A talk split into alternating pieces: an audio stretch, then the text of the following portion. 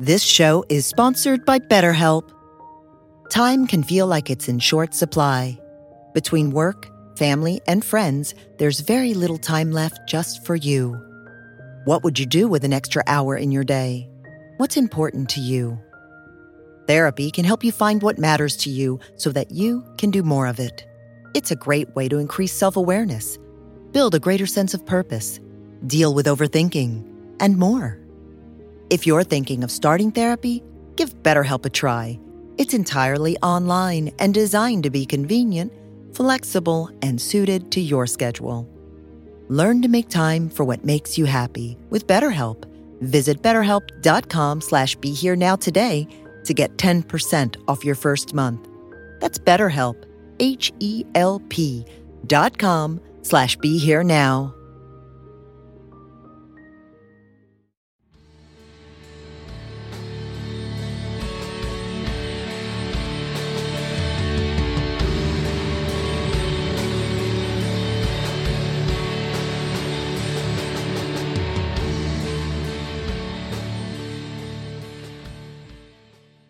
Everyone, this is Chris Grosso with the Indie Spiritualist podcast, and I'm very excited to have a newish friend uh, in my life. His name is Zach Leary.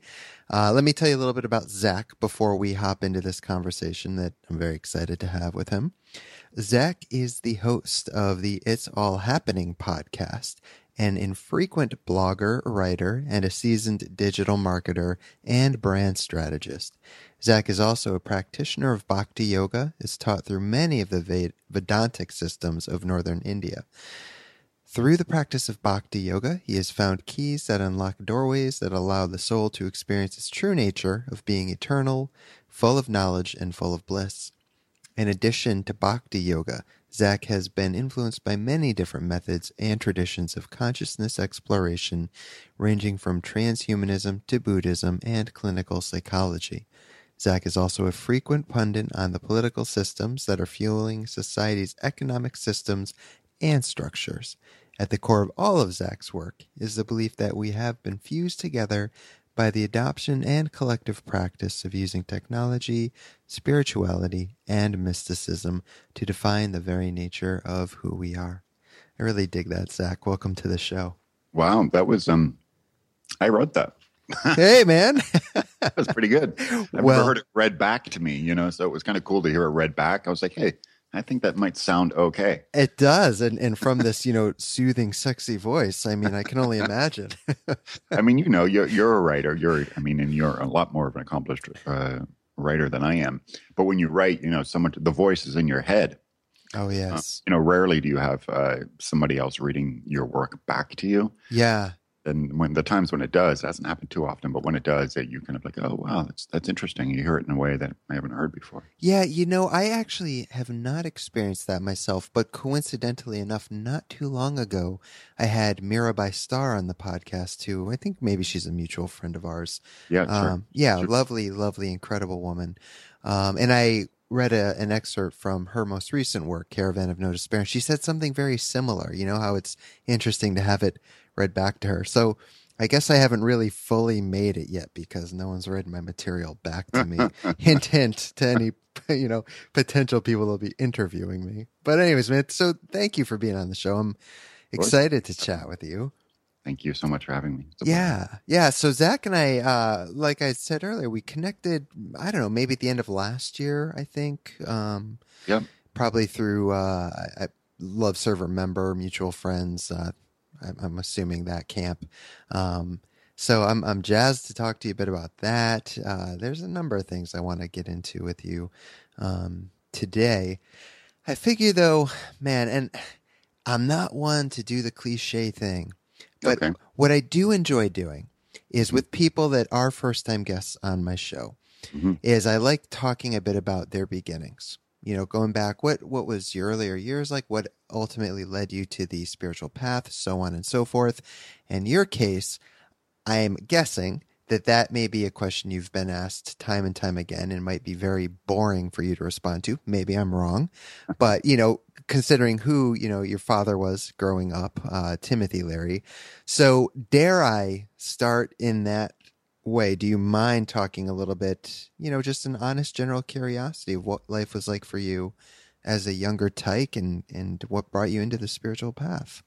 Yeah, no, no, no, no. I don't mind answering it, um, even though I've been asked it before. I think I always, um, uh, you know, it's something that it, the answer kind of grows within me as I get older and Sure. Evolve and go further down the path. I think you kind of reinterpret some things and they take on different meanings and Yeah. that, than they originally did, you know, as Yeah. you look in your life.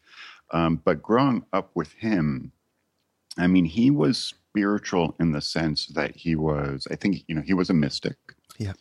Uh, there's, there's no question about that. And he was, um, uh, you know, he, he really understood like the principle of going within and exploring, you know, your own consciousness within, you know, uh, within your own individual reality Mhm. and making that into something amazing. But he was not, um, you know, anything that sort of felt like it had an organized practice to it. Yeah. Uh, he, he shunned away from. So, you know, even though that you know Ram Dass was was you know a good friend of ours growing up, and he was around often.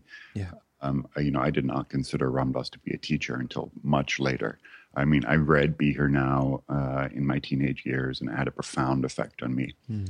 and I was, uh, you know, following the Grateful Dead around and reading that book, and it really, it really was an amazing, an amazing experience. And I remember reading that book when I was a teenager and kind of flipping through every page and poring over every page, and you know, turning it upside down, you know, the the, the illustrations in the back, and really getting into it.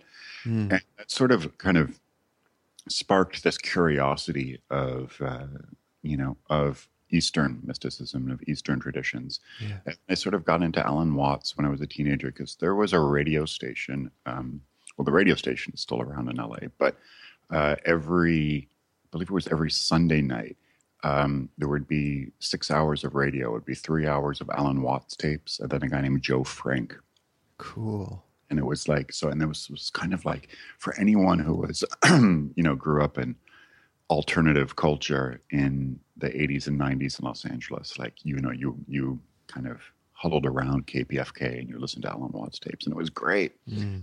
and it kind of did open me up and then i kind of uh, i got introduced to iskcon um, when i was a teenager as well the hare krishna movement and stuff never really like you know do, i didn't dive into the practices until uh, until much later until um, uh, late in my 20s as i kind of started to get into yoga just the physical practice of yoga Mm. which then opened me up to be like oh my gosh you know i actually know ram dass maybe i should go see him and read more of his books and kind of get into this and then it was kind of like it all came back to me you know the teacher suddenly Yeah. remembered, you know Yeah. Yeah. That's really cool. So, um, let's see, with ISKCON, now, you know, there's obviously a lot of controversy that's been surrounding them, as there has been a lot of other great teachers like Osho and Trungpa Rinpoche and Alan Watts, even. Um, how are you? Is that something you're still involved with, or was that just part of your path when you were younger? Um, you know, were you a, a formal member? No, I mean I'm not an initiated member of, Okay. of, of ISKCON at all. Uh, I'm still not, but uh, I would say I kind of I view myself as a cousin of, of the ISKCON movement. Sure. I, I spend time at the at the temple here in Los Angeles. One of my uh, great friends and teachers uh, of like today, who's still alive and around today, is a is an ISKCON Swami. Uh, his name is Radhanath Swami Mm. Um, who's uh, an amazing, amazing bhakta, and he wrote an, incredible book called A Journey Home. And I've been uh, lucky enough to have his, his association and his friendship over the last uh, seven, eight years, and I've become pretty close to him. So um, he's an, amazing, amazing bhakta. But no, I'm not. Um, I'm, I'm not a member, but I do. Uh, I do appreciate. I'll tell you what I really appreciate about ISKCON, if I could define it. Yeah. It's that they have a very set specific set of instructions for baking a cake. Mhm. And their ingredients do not waver. Like it takes exactly this much sugar and exactly this much baking soda, and you do not alter it. But when you bake their cake that way, it does equal, you know, a certain kind of cake that is amazing and it is delicious. So their their brand of, um, you know, the ecstasy that is sort of experienced as a result of doing their practices, it is a real thing Oh, yeah. like one of my favorite things to do in India is to spend time in Brindavan and and hang out with those guys because their their level of of ecstasy of, of the divine and their celebration of it and uh, is is really palpable and I, I really really respect that about them for sure i know there's a lot of controversy around the movement in the late 70s and early 80s and that can't be ignored and i don't want to ignore that but i i, I do think there are a lot of great people in the movement today and uh, yeah Yeah, very well said. You know, and, and I just ask out of personal curiosity. I have friends that uh, grew up with it and are still uh, initiated members, and they are some of you know the most beautiful people I know. They they take it very seriously, and uh, really they're just tremendous souls. I remember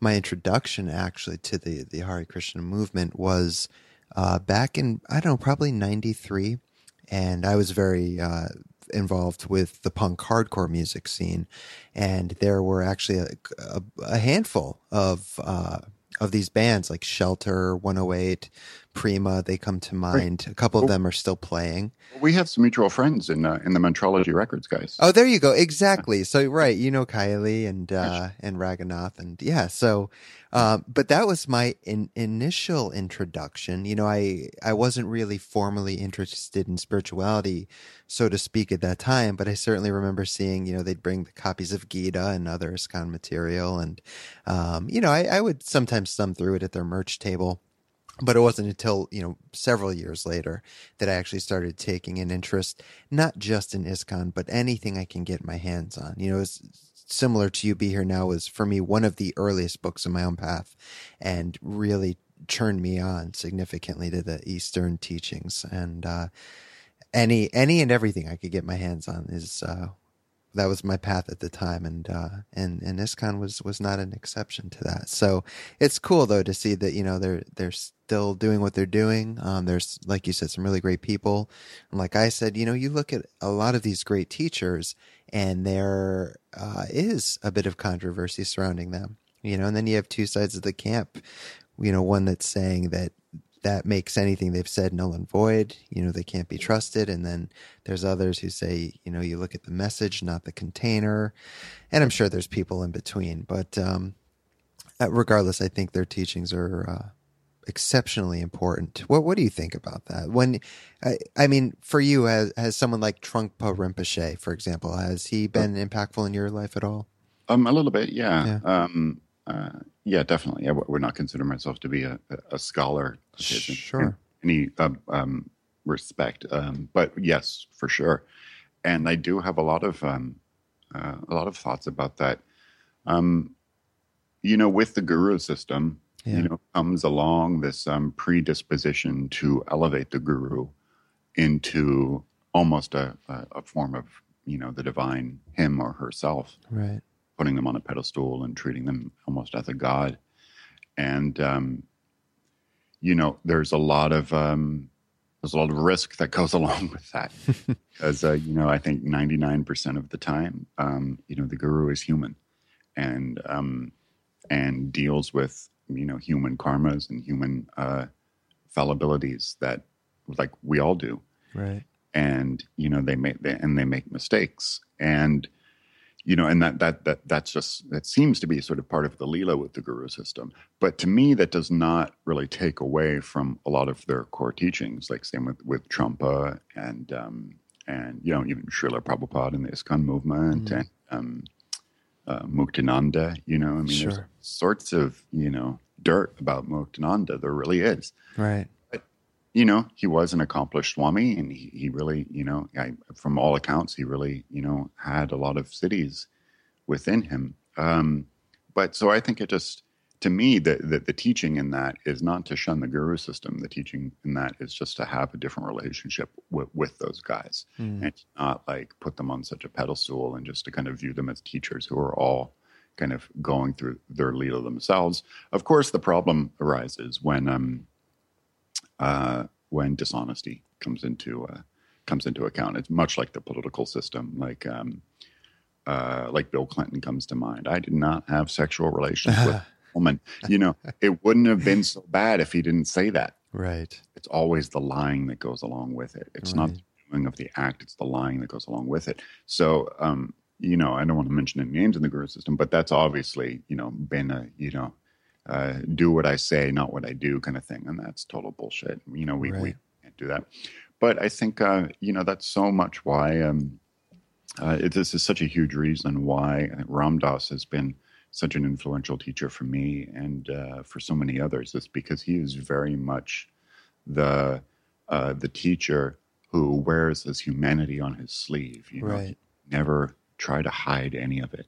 He was always very vocal about the things that that he was uh, struggling with, food or sex or anything like that. Yeah. And uh, it, and that was just part of his leela and part of his teaching, and, and it wasn't about being phony holy. Right. So I think uh, you know I go back to Ram Dass time and time and time and time again um, because I've in my life I've had to uh, I've dealt with some of my humanity maybe in a more pronounced way than than a lot of people have, um, and you know I find Ram Dass to be such a comforting teacher because of that. You know, yes, amen to that. And and that's you know, if there's someone that's influenced my own style of writing, um, you know, more than anyone else, I I would have to say Ram Dass hands down.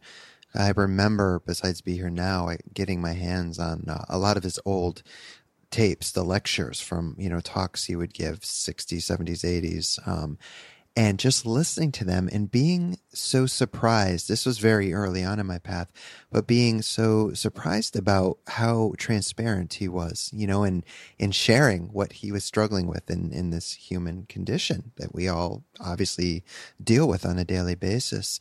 Um, and, you know, that really meant a lot to me because early on, you know, not only was I reading the the Eastern stuff I could get my hands on, but I was also grasping. I mean, I was just grabbing anything I could get my hands on. So whether that was the more new agey, popular New York Times bestsellers, you know, I was reading those too.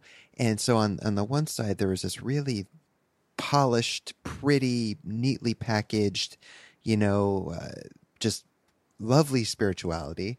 And then I, you know, I'm reading this other stuff and it was just this messy, raw, authentic, uh, come as you are kind of spirituality, which of course that was what resonated much deeper for me. And, uh, my, my own path gravitated in that direction. Um, but that was so important. And so today, you know, when I write, um, it is very, very important for me to be completely transparent as well about this, the struggles I face. You know, I now I don't want anyone to mistake that I think I'm anywhere near the teacher Ram Dass is, you know, because that's ridiculous. That's apples and oranges. Um, but I'm just very grateful for that influence and that inspiration, um, especially today, because there's no shortage of styles of teaching without naming names that again still keep it very clean and polished and um, that's just not my cup of tea. Uh, i still obviously prefer the real and the raw and uh, Yep. and i love that ram dass is still doing that you know in, in today today's day and age so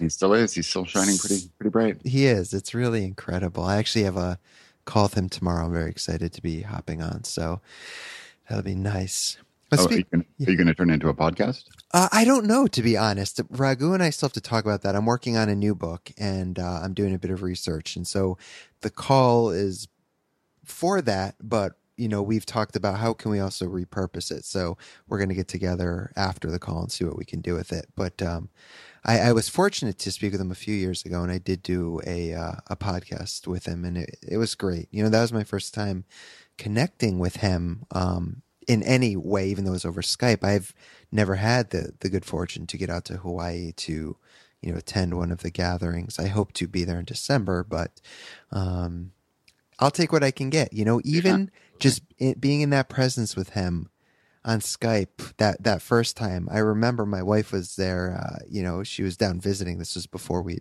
lived together. This is a, that's a whole nother story. But uh, I was trying to explain to her after like what the experience was, and I just couldn't. There was such a buzz happening in me. And I'm not the type of person, you know, when I hear people talk about that, I, you know, I'm, I'm a bit cynical. It's like, all right, maybe, maybe not. But this was like a very real, real experience. Uh, something that uh, has not happened to me very often with people, uh, if ever, really, to that extent. Pretty cool that it can um, that it can happen uh, virtually, right? right? Yes. I love that, and just that's, that's such a great uh, you know part of the story. Yeah. So I mean, well, I would love to hear what what is your experience been because I know you've been able to spend time with him, and it sounds like if I heard you correctly, you you had a bit more of an appreciation for that in your your later years, as you know you you were exploring the path more. Um, what's that been like for you? Um, well, wow. I mean, it's a big question because it is. I, I sort of um yeah, at, first, uh, when I sort of was kind of re-embarking on on the on the spiritual path, or you know, kind of, for, I guess, for lack of a better word, but formally getting on it. Sure. Um, and and I and I use that word formally because um, I think I'm the kind of I'm the kind of case that needed some formal instruction. I don't think that's that's true for for for everybody. Sure. You know, to to follow any kind of set, you know, dogma or precepts or anything like that. But I kind of um, know, I kind of needed to be pointed in a, in a specific direction and have like a little of pre prescribed um, sadhana to go with it. Um. And that's just the way that my brain works. And then I kind of you know gotten got into that, I could sort of let things go and kind of create my own path. But Sure. um, so as I kind of started to get into it, um, it kind of just started to, to hit me that wow, you know, I had this relationship with Ram Dass that was tremendously underused. And then at first, I felt uh, I felt bad. I felt like a lot of regret. I felt like, oh gosh, all this time has gone by. What have I been doing? You know. Oh no, jeepers!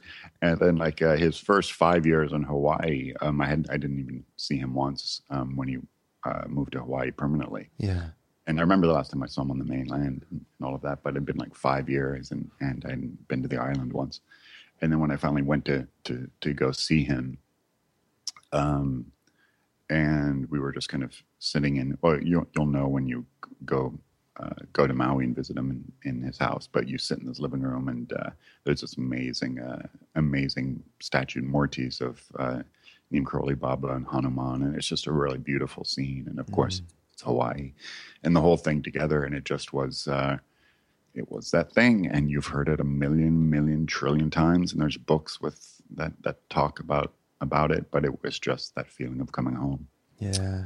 um, and it'd been a long time, and just somehow at that moment, at that time, all of those ingredients mixed together, just was like ah, was like coming home. That's so great. You know, so I know that was a big question. As you're you're talking about it, uh, I'm sitting here looking at a, a nice picture of Maharaji staring back at me, and uh, so what's that? Yo, you are too. too, yeah. Look at that. The transmission's just full circle. So I'm I'm I'm wondering how about that? You know, I, I'm thinking as we were getting on the call, I was uh, I have this picture. You know, it's next to the TV, so even if I'm watching TV or a movie or something, I don't forget. You know, it just kind of keeps me uh, brings my mind back to my heart and.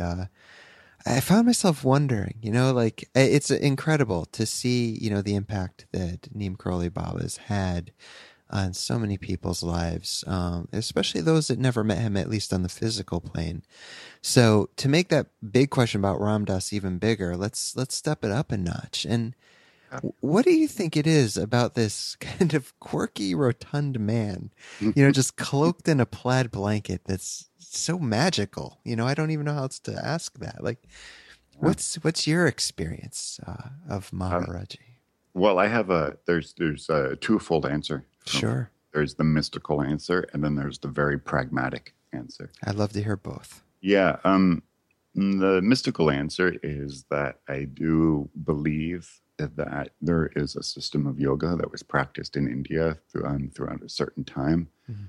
Um, and by all accounts, it seems like it's maybe it's not completely dead, but it's it's going Mm. um, that produced um, many of the great saints of, of India in the north and the south too. But um, that you know this practice of of eight limb yoga, which really could uh, alter your consciousness and change the map of your consciousness um, through these practices, which allows you to um, kind of attain siddhis and powers that allows you to manipulate the physical world and the subtle world and your subtle body Yeah. and uh, and these things are real and they really did happen and there were many great saints uh, for you know thousands of years in India Yeah.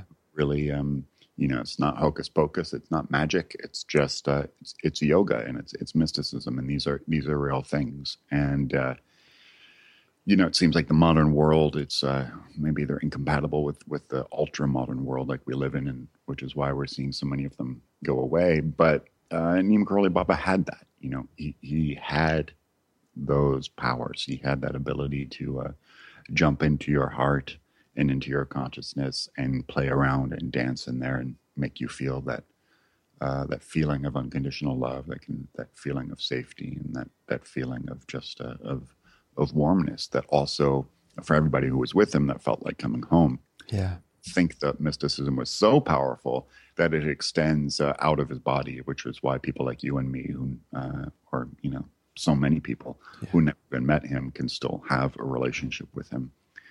Um, mm-hmm. So that's the mystical answer. Hmm. Um, I think the pragmatic answer is that he was smart enough and and uh, kind of savvy enough to not talk very much. yes. he he fell back, you know, into the bhav, into into the you know into the mysticism, into just to kind of sitting there and experiencing you know, whatever you want to call it, the Bhav, Shakti, or just good vibes, whatever it is you want to call it. So he didn't have to, you know, pollute it with so many words that round that sort of can be equated to dogma. Mm. So yeah, I, I, think that was a very good decision of his to to spend so much time just kind of hanging out in the ethereal, in the spiritual world, and just sort of that force field of love, mm. and not, you know fall back on language so much. Um, not to say, I mean, there are many great teachers who who use language extremely well. Right. You know, but uh, I, I think that, that that's a, that's a huge part of it. Yeah, yeah, it's funny. You know, I'm kind of laughing as you're saying the few words because I'm remembering when I first read "Miracle of Love" um, years ago, and uh, I didn't I didn't know actually. As I read the part, it was somewhere in the middle or towards the end where it's talking about Maharaji's, you know, humanness and uh, talking about how he, sister fucker was one of the words he, he would use often, and uh, I never figured. I'm like, wow, you know. I'm like, all right. So yeah, and, and then Krishna Das was up here in Ottawa sometime late last year, and I, I went. We were hanging out before a set, and we were talking about Maharaji and, and that that came up and we were laughing about it and he just said, you know, he's like, you know, Chris, I, I don't know what it is, but Maharaji just seems to really attract a lot of the fuck ups, you know, and uh and and that's part of his, you know, his his beauty. And I love that, you know, because you know, looking at someone like Ram Dass or Krishna Das, you know, you wouldn't think that, but you know, we've all got our shit. And uh and I, I just, you know, I thought that was funny when he said that because you know how true, how true it is, and I love that. You know, when you listen to Krishna Das you know he doesn't mince words. He's a he's a very uh, you know a wonderful teacher in his own right, but you know he's also very human and transparent, and I love that. You know, I, I feel like the whole lineage that's just such a, a wonderful thing that comes along with it. I do too, and I love that about Krishna Das. Um, I mean, he's really come into his own as a as a you know a full on, fully realized teacher. Yeah, anyway, stepping away from the, from the chants and the music, you know, just going to his workshops. Um, are just they're really amazing transmissions, and it's so great to see that. Oh yeah, absolutely, yeah, definitely. But I, but I think too what you're saying about. I, I think there is, you know, people who come to Neem Karoli Baba who come to a lot of, you know, these teachers or, or this path. Um, it's you. It's it's not always the case, clearly, but it's it's often the case that it attracts people who have struggled, mm. who have kind of hit walls, whether it's been like very pronounced walls, like, you know, you and I, we share the addiction thing. And that's a mm. very, you know, that's a big one. It's kind of like a big black and white wall. Right. But have gone through like heartache or, or, or, or whatever it is, or just kind of feel kind of lost. It's not usually the people who are just sailing through life feeling kind of well adjusted and they're happy in their office job and eh, nothing else really seems to matter. It's usually somebody who kind of feels some kind of uneasiness about something. And then the spiritual path kind of fills that, that hole and that void. Seems to me in my experience anyway. Yeah, no, no, that's really well said. And, you know, because like I said, you know, early on, I'm getting into all these various Eastern teachings, and that included Buddhism. It wasn't just uh, Hinduism and to this day, the interesting thing I find is that um, I resonate very deeply with Buddhism and the teachings of uh, emptiness and uh, you know the Heart Sutra and things of that nature. They're very important to me. But then on the other hand, um, you know, I, the the teachings on the soul, you know, the Atman and Brahman, they which in a way contradict uh, certain schools of Buddhism, of course. Uh, that resonates is very true for me, and I always had a hard time with the um, the the dualistic uh, devotion towards God. And this is not this was before I was aware of even dualism versus non-dualism in the spiritual context. It was just you know um, looking at Christ, for example, and and uh, you know having this this love or this this bhakti, this path of devotion. Um, but I found you know through Krishna Das, through Ram Dass, and then of course you know coming to Maharaji. Uh, I was able to make peace with that in a, in a, in a weird way. But uh, and so I I you know I don't feel any any conflict within myself today where I have a deep reverence for these Buddhist teachings on emptiness that make a completely perfect sense to me. Um, yet at the same time, you know, singing you know songs to the great saints and, and so forth of India. Um, I don't know, but so I, I, do feel I have Maharaji to thank for much of that, as as well as Ram Dass and of course Krishna Das and and people like Mirabai Starr and you know the the whole family, the whole. Uh, yeah, yeah, yeah, de- definitely. And I think uh, well about this um, you know specific satsang, and uh, you know they would. Uh, there's a lot of Buddhist influence into uh, you know into Ram Dass and uh, yeah.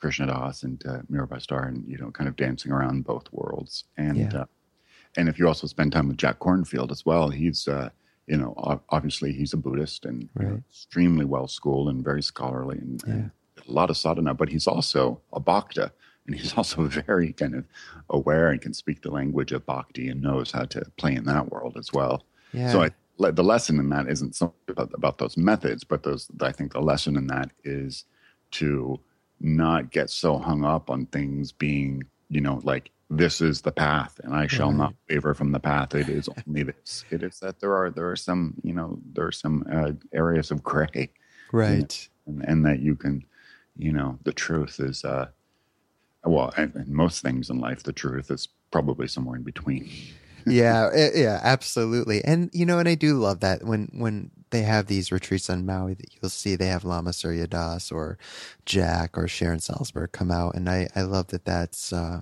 you know, that's part of the offering. And I remember, God, you know, this is several years ago, uh, but there was a video that was posted and it was in Ram Dass's living room. I, I know it was Ram Dass and he was talking with Jack Kornfield. And I think there were two other people on the couch and I don't recall who the others were, but the part that sticks with me to this day, you know, as they're talking about the, the styles of teaching. And Jack said, you know, in a very honest and humble way, you know, and it was almost as if he realized it for the first time, though I'm sure it wasn't. But that's just, I remember how it struck me hearing it, was how he recognized that certain uh, aspects of the Buddhist tradition uh, are very dry and could use more heart.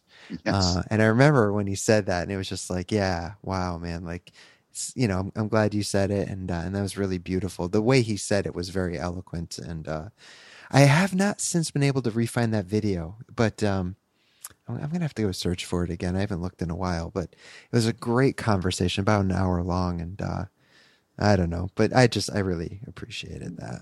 I I, I appreciate that too, and it's definitely so true. Yeah, yeah. You know, and I could say often uh, times you know, I, I, consider myself to be, uh, my, uh, not to get into labels, but I consider myself to be a bhakti probably first and foremost. And sometimes uh, the bhakti practice, it's it's too ecstatic and needs mm. some quiet time. It needs some some you know some time to just drop in the body and be in silent meditation. And you know, sometimes all the ecstasy and the singing and dancing and the you know kind of celebratory aspect of bhakti and kirtan and mm. and, and chanting can be can go too far the other way. So sure so you need to go back. Yeah, right, right. And you know, and uh, well, I wanted to actually talk to you about that because you're you're a very well respected kirtan musician, and uh, I love your stuff. I would love to hear what what led you um, into actually taking up the harmonium, you know, and and and de- starting to to sing your heart out in devotion. What guided you into uh, actually performing? Um, well, a couple of things. Um, well, one, I've, I've been a, a been a musician. Uh, you know, I, I grew up a musician, Yeah. and um, you know, I played uh, bass and uh, and guitar, and I went to music school actually for college. Yeah.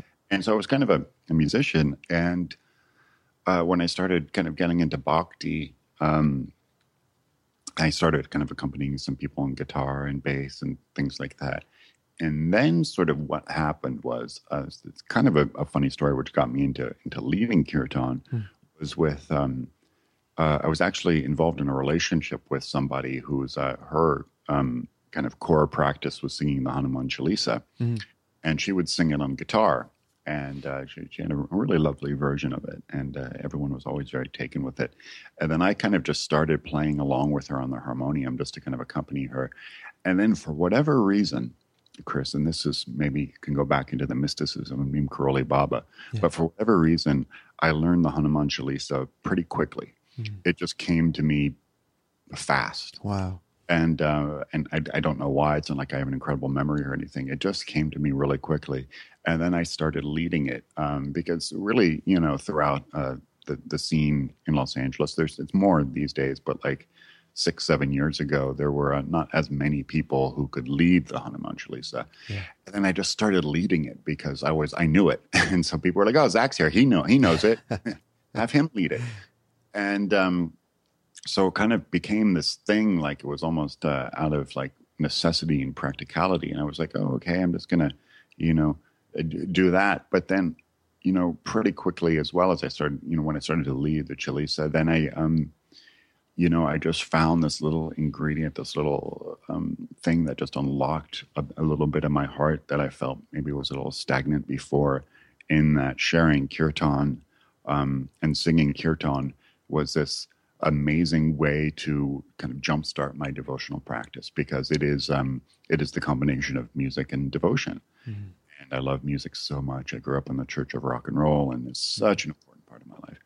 And just kind of the fusing the two together, it just was this amazing way for me to to um, to engage in sadhana, to engage in practice that just felt so joyful and and felt like such a relief. And uh, and that's just kind of what happened.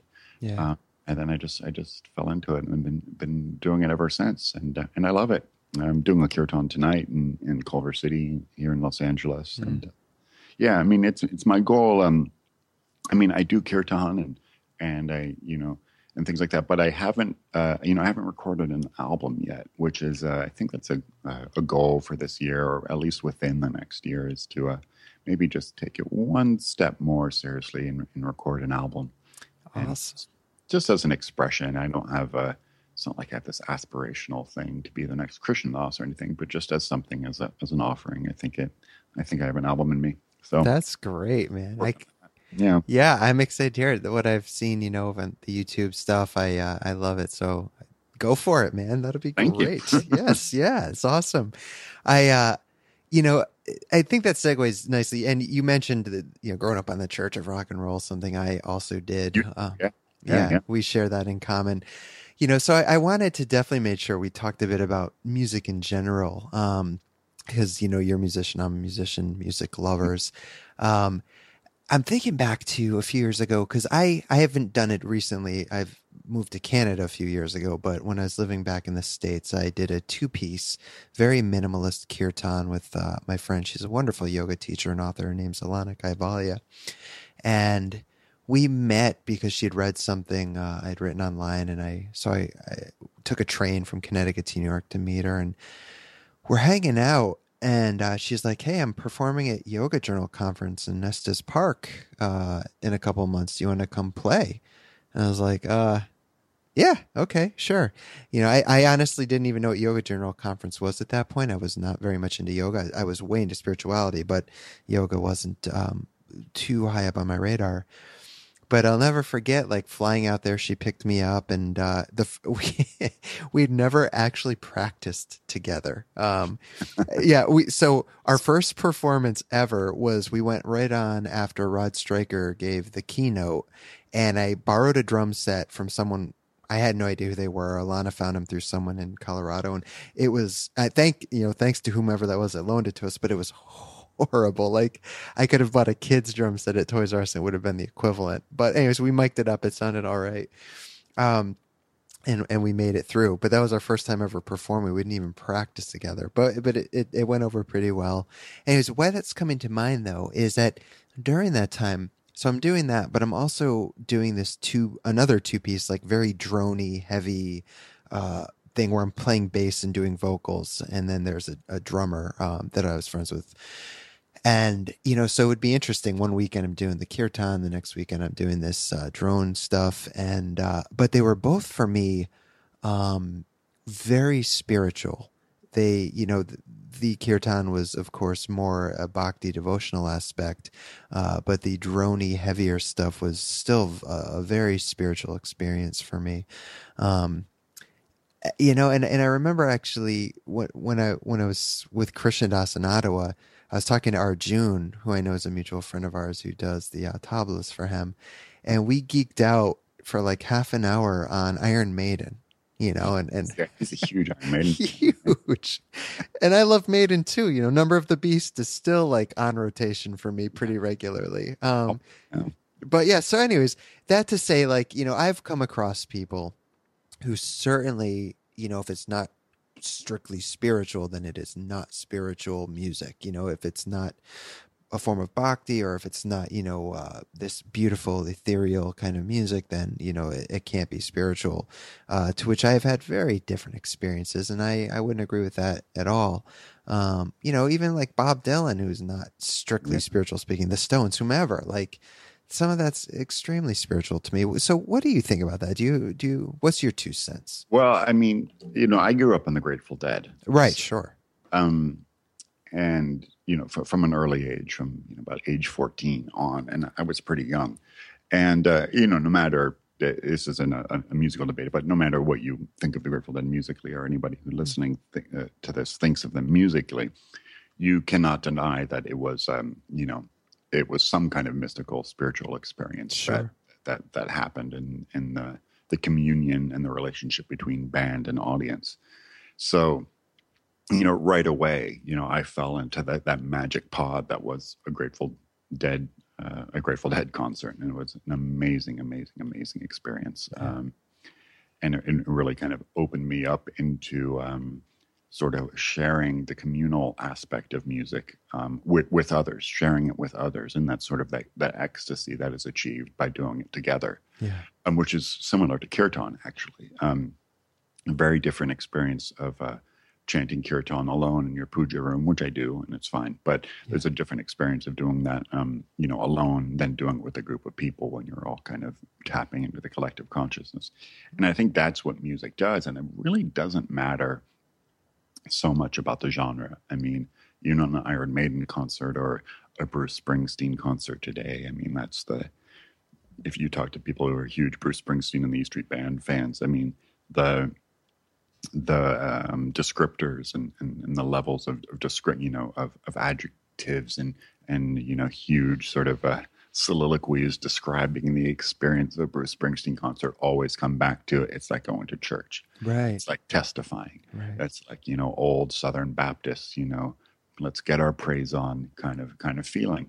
Yeah. And uh, and so much of rock and roll, and I think the reason for that is because so much of rock and roll. Um, whether it's uh, you know, I mean, most rock and roll is you know comes from the blues. Yeah. Um, at least what sparked the genre, and a lot of that you know got intertwined into gospel very early on, mm. and you know, music came from a devotional place. Yeah. It did. And you know, if you go back and listen to uh, you know gospel music from the 30s and 40s, it is very much like, you know, it is it is a joyful, rocking, you know raucous sound about about praising the divine and i think that's carried over into you know punk rock or heavy metal sure. to jazz to blues and now um, into edm which uh, you know a lot of uh, the kids today they the really kids. like edm yes. but you know, if you go to like a huge edm concert today i mean it is uh, um, you know some of the newer edm artists aren't really my cup of tea but you go see and it's like wow mm this is quite a quite a sight to see. It's a thing, man. It's a thing. you know, I realized I was old when I heard um The ED, the EDM, right? Yeah, I heard that for the first time like late last year, and I'm like, what the hell is that? And so I had to Google it, and I'm like, wow, man, you are getting old. Exactly. you know, and and then I looked at my iPod, and it's like, you know, man, more than half of the music on here is still stuff you were listening to in high school, and I'm okay with that. Me too, man. I'm so exactly the, the same way. And this, uh, it's funny. This uh, last Coachella that just that just passed, it was the first Coachella um, that's uh, first Coachella on record to where you know, about mm, fif- oh, well over fifty percent of the bands I had not heard of. Wow. Yeah. E- e- Each year, it seems like that is the case where more and more I'm like, who the hell is that? Because I don't know if it's Noisey or vice or somebody does a write up of like best to worst of Coachella performances. Yeah. And I looked at it last year and this year and it was like, holy shit, man. I really like, and even if I was familiar with maybe the name of a couple of them, I couldn't tell you a single song. I couldn't tell you what they sound like. Right. I be I've I've officially started to become that guy, man. That Yeah, guy that's just I'm with you. I'm totally with you. I'm totally, and I would like, I'd pride myself on, uh, like, I, I went to many, many Coachellas many years in a row, and I'd pride myself on, I'm still current. I'm still current. I still But that's it. I've slipped away. I've become that guy. oh man. Well, at It's least okay, yeah, you're not alone. I'm not alone. It's good to know. Yeah. Um, but you know, I'm I'm sure there's still great stuff going on out there. It's just you grow up. I guess you get busy. Things are happening. Um, I uh, I don't know, but I thank God, like being the music lover I am, and I, I know you are. Like I'm sure our catalogs are so stock full it could last us the next few lifetimes. So you know, at least I've got that. Absolutely. But you know, as you're talking, it's funny because I'm thinking about. I- love Springsteen, and and you know, as you mentioned, like you know, people that go to that would most of them would probably say it was something akin to going to church, and you know, I, I'm thinking back to my old punk rock and hardcore days, and how that was, you know, such a a communal thing. It was a it it was spiritual in a way. I will never forget, and I wrote about this in my first book. The first time I put on uh, a vinyl, you know, a, a, a punk rock uh, vinyl, it was just like something completely connected. Uh, it, just ripped through to, to the core of my heart, and it was like, oh my god! Like I felt so alive when I heard it. And then it, it's happened a couple of times throughout my life. Uh, with Johnny Cash was another time, and then uh, Deltron and Cannibal Ox are these underground hip hop dudes. But then Krishna Das, and it was so interesting to me because it was really big with Krishna Das. I remember taking, uh, I think, God, yeah, now I'm gonna forget exactly which album it was I took out of the library, but uh, it was my local library and I brought it home, and it was almost the exact same experience I had as when I was sitting there with that seven inch that I'd put on, you know, as a teenager, and it just cut right into my heart and in a very deep and real way and uh, a beautiful way, and you know, and then I got to see him, and and it was you know, completely different scene. You know, it wasn't like a, a punk rock show with people going crazy, but it was still a very communal thing. You know, people coming together and uh and it was just really beautiful, you know, to see that and and to experience kind of I, I don't want to say it, you know, two sides of the same coin, but you know, it was really uh, a very similar in different way kind of experience. Well, if you know, if you talk to Krishna Das uh, personally, you know, he really is, um, he's a real scholar of modern music and of rock and roll. Mm, Um, I haven't been to his house in New York, but uh, you know, he, supposedly, you know, he has an incredible record collection, Mhm. and he is, you know, he's a real muso geek. I mean, he knows, you know, every, every, every musician who's playing on every Steely Dan track, and you know, and who engineered every Springsteen album. I mean, he's he's, you know, he's in deep with it. So there's Wow. no, uh, there's a lot of parallels there for sure. Yeah, yeah. Great guy. So, you know, I I see we're almost about 50 minutes here. There's something I definitely wanted to chat with you about. And I, I saw the post you put about that kirtan you're doing tonight, and I chuckled to myself. Wait, You said something about there won't be any political discussions in yeah. these songs. So I wanted to talk to you about this anyways, but, uh, you know, I'm, maybe I'm going to help you out here and let you vent uh, a little bit before your kirtan. But I appreciate, you know, what what you say. I, I we're friends on Facebook, and I and I see the political posts you make, and uh, I'm a fellow Sanders supporter, and Sure. I woke up feeling definitely disappointed about last night's results. Uh, Connecticut, my my home away from home, I went to bed and, and he was up and it was looking good. And then I woke up and he ended up losing. And it was yeah. not a great way to start the day. So yeah. Let's let's talk about this now. I, before we do, I want to say that I am I, I definitely am not uh, I I believe as politically aware as you are. I will say that right up front. But you know, I have I have been becoming much more so with this new election um, and and you know seeing what's at stake with Trump doing as well as he's doing uh, and Hillary, who I am not a fan of whatsoever at all. Um, but uh, anyways, so you know, man, what's going on? What's happening this season from your point of view? What do you see happening, and what do you see after that? Where what I don't know, man. America's future. I, I'm interested to get your take on this.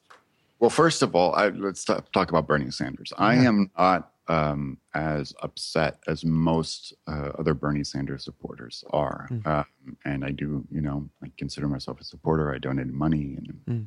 love it. And, uh, you know, I don't consider myself to be as as upset as most people are because, sure. and I don't mean to be a downer here, and this isn't being a cynic, but, and I know people are going to get really pissed, but he never had any real chance of winning. Mm, that's fair. And I knew that because it was apparent right away he uh, he, he, couldn't tap the urban areas. He couldn't tap mm-hmm. minorities, and that was that was very clear from very early polling data. And I'm not getting into conspiracies or anything like that. Sure. And being rigged. He just did not have urban support.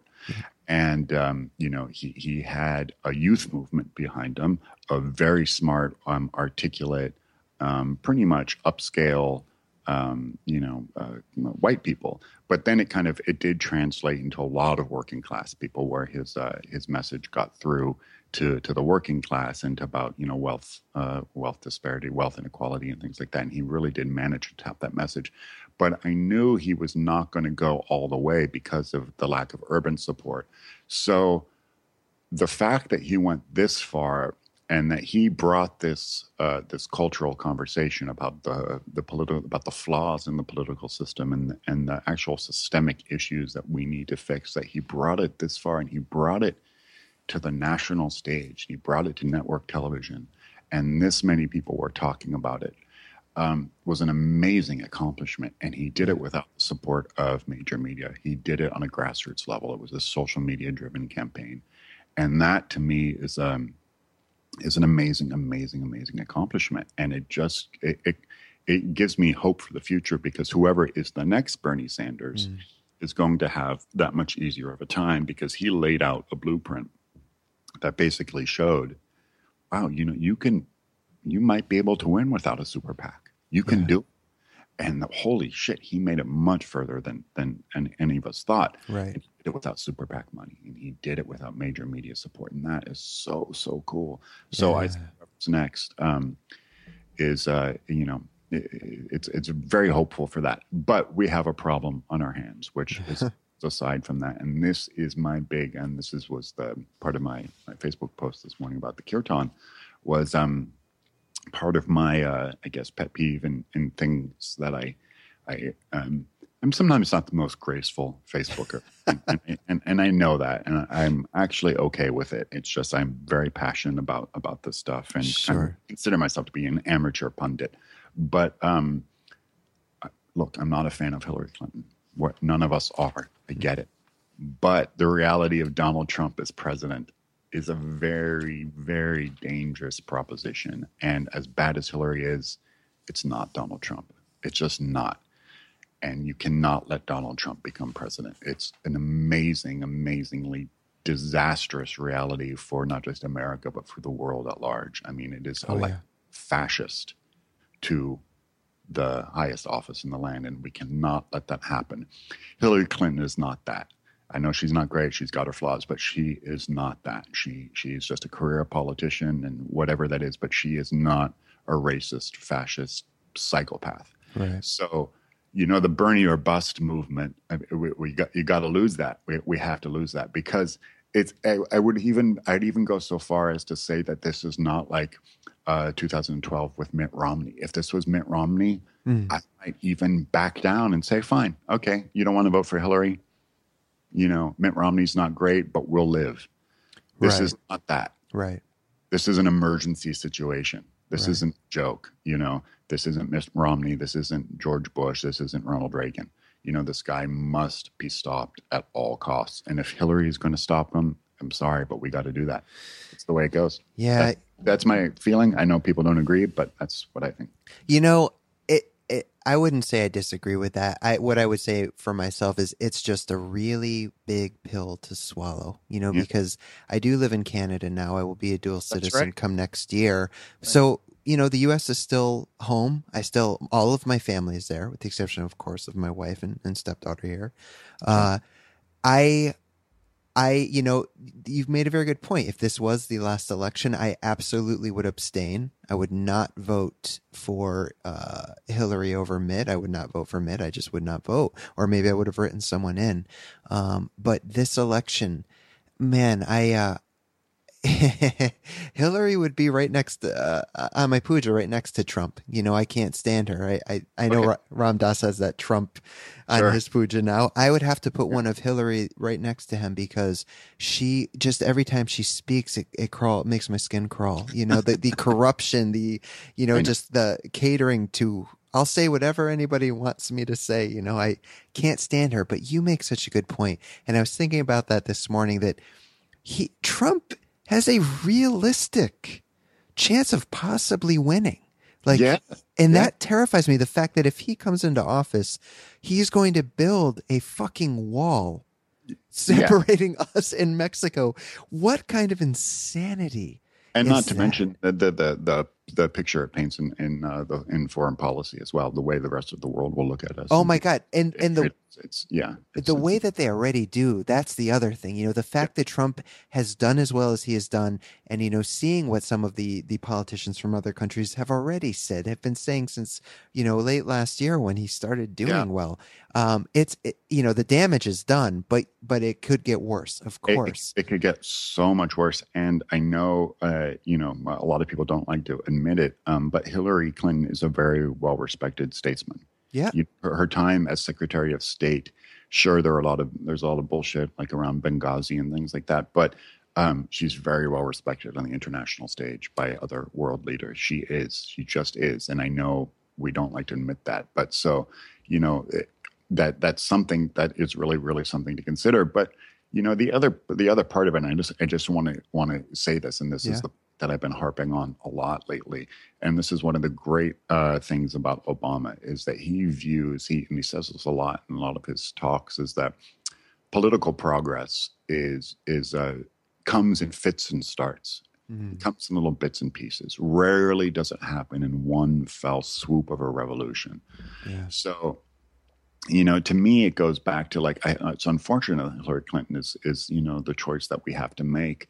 But like, you know, we all face a lot of realities every day in which we are complicit to the way that the machine works. And this is the argument I got into on Facebook uh, yesterday with somebody who I actually like and respect a lot. But, and like he was a Bernie or bust person and taking the thing, well, I have to vote my conscience and I'm an idealist and da da da and cetera. I have to vote with integrity.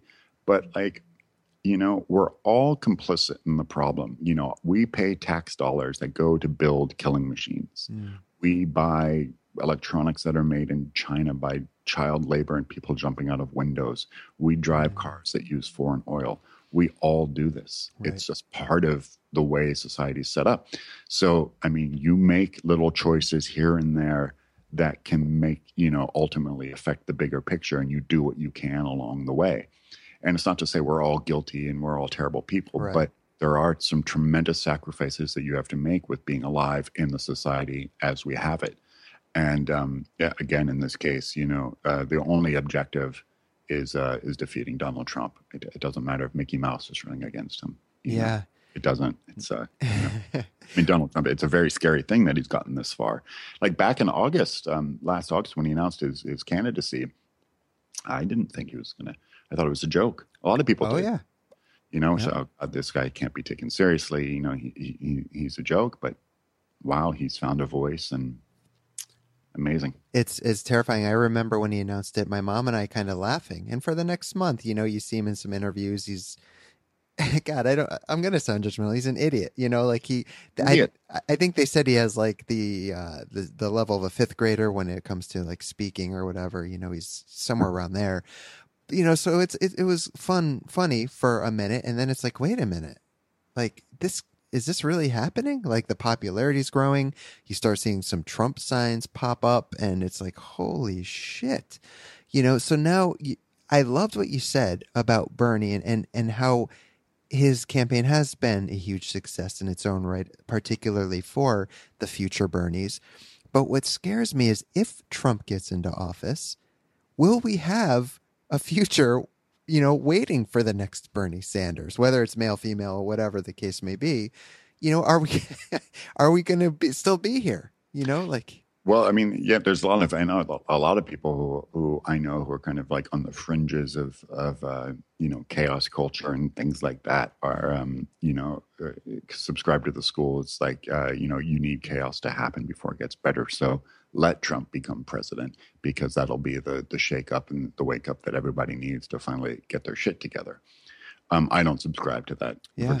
chaos theory. I don't I don't want to take that risk, you know. But um, yeah, I mean, and and and I get that. Um, and you know what we what we it's always like this with the political process in America. It's it's been like this for um, really since the '60s. You know, since uh, since the late '60s when Bobby Kennedy died and, Right. and Goldwater and things like that. But um, that if everybody voted, if everybody mobilized and voted, um, you know, the, the Republican Party would be a thing of the past yeah, that's just a that's just doing the math Yeah. it's that we have a you know we have a very apathetic youth culture today who does not participate in the process because they they're so cynical and for Oh, yeah. reason. they think the process is so is so polluted and now what what happened with Bernie Sanders and so much of the you know voter disenfranchment enfranchisement uh, issues right. um, you know that's what's worth taking a look at. But you know, I do think, you know, I, I do maintain that optimism about the American political process that if the people band together and rise up, they can make a difference. I do maintain that to be a truth. Um, it's just that people don't. Yeah. So we deal with the consequences. We do, and I, and you're right. I know it's left a lot of people feeling disheartened and jaded, and rightfully so. With you know seeing everything that's happened this political season with Bernie, but you know it is what it is, and God, I just I think, I, but I again though, I think it's great. I mean, Bernie just he, he Yep. sparked this conversation into the yes, the national uh, you know vernacular diatribe that's just wow it's very cool and people are talking about real issues now about the systemic issues and i that's amazing So absolutely, yes, yes. My hat, of course, is very much off to him, and and that's tremendous what he has done. I just go back to man being scared. If The we bummer. if Trump comes in, like what a what a step, huge step backwards we will take from obama to trump oh my god oh ouch Yeah, big time. Well, it'll be interesting, that is for sure.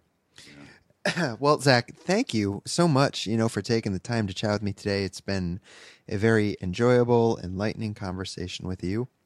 Uh, I'll definitely have to have you back on the show sometime later on where we can discuss things. Maybe, maybe in November we'll we'll reconnect, see what's going on with the electoral process. likewise and you'll come back on my show at some point Cool, man. Well, thank you. Have a great kirtan tonight, and I look forward to our paths crossing sometime in person uh, in the future. cool thanks chris All right, man. Be well.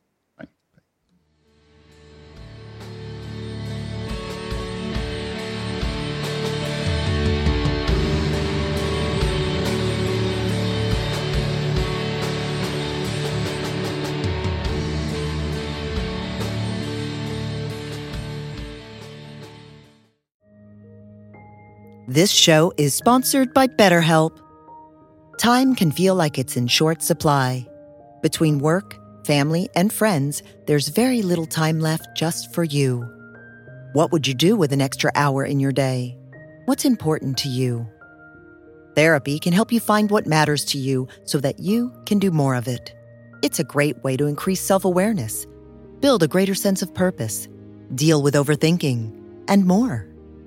If you're thinking of starting therapy, give BetterHelp a try. It's entirely online and designed to be convenient, flexible, and suited to your schedule. Learn to make time for what makes you happy with BetterHelp Visit betterhelp.com slash be here now today to get 10% off your first month. That's BetterHelp, H E L P dot com slash be here now.